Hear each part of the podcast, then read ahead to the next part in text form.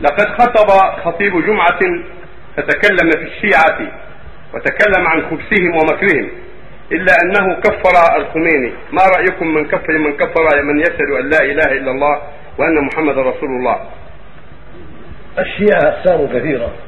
الشيعة أقسام حتى قال الشيخ الثاني إنهم اثنان وعشرون حزبا اثنتان وعشرون فرقة. هم طوائف. فمن منهم يعبد أهل البيت ويؤلههم كعلي رضي الله عنه والحسين والحسن وفاطمة والباقر والصادق ونحوهم من ألههم وجعل يدعوهم من دون الله ويقول إنهم يعلمون الغيب هذا كافر سواء الخميني ولا غير الخميني. ومن لم يفعل هذا ولكن يحبهم مجرد محبة فيها بعض الظلم بعض البدع الزائدة ولكنها لا ترتقي إلى الكفر بالله فهو مبتدع ولكن لا يكون كافرا.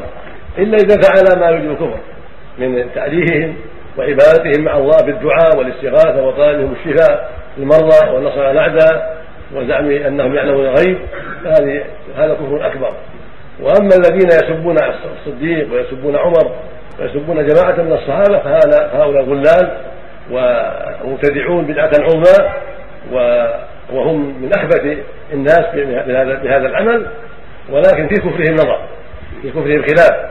كفرهم مالك بن أنس رحمه الله وجماعة وقالوا إن بغضهم للصحابة يوجب كفرهم. لأن الله قال عن الصحابة ليغيظ بهم الكفار. فالذين يختارون الصحابة ويبغضونهم كفار من هذه الآية الكريمة.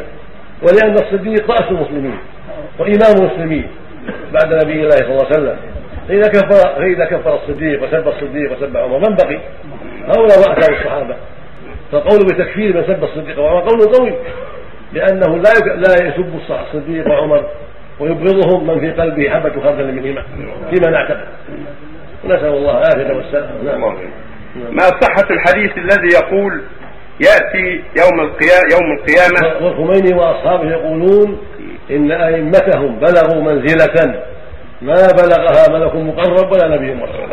يقولون في أهل البيت أصحابهم العشر ما قد بلغ يقول في كتاب الله سماها الحكومة الإسلامية.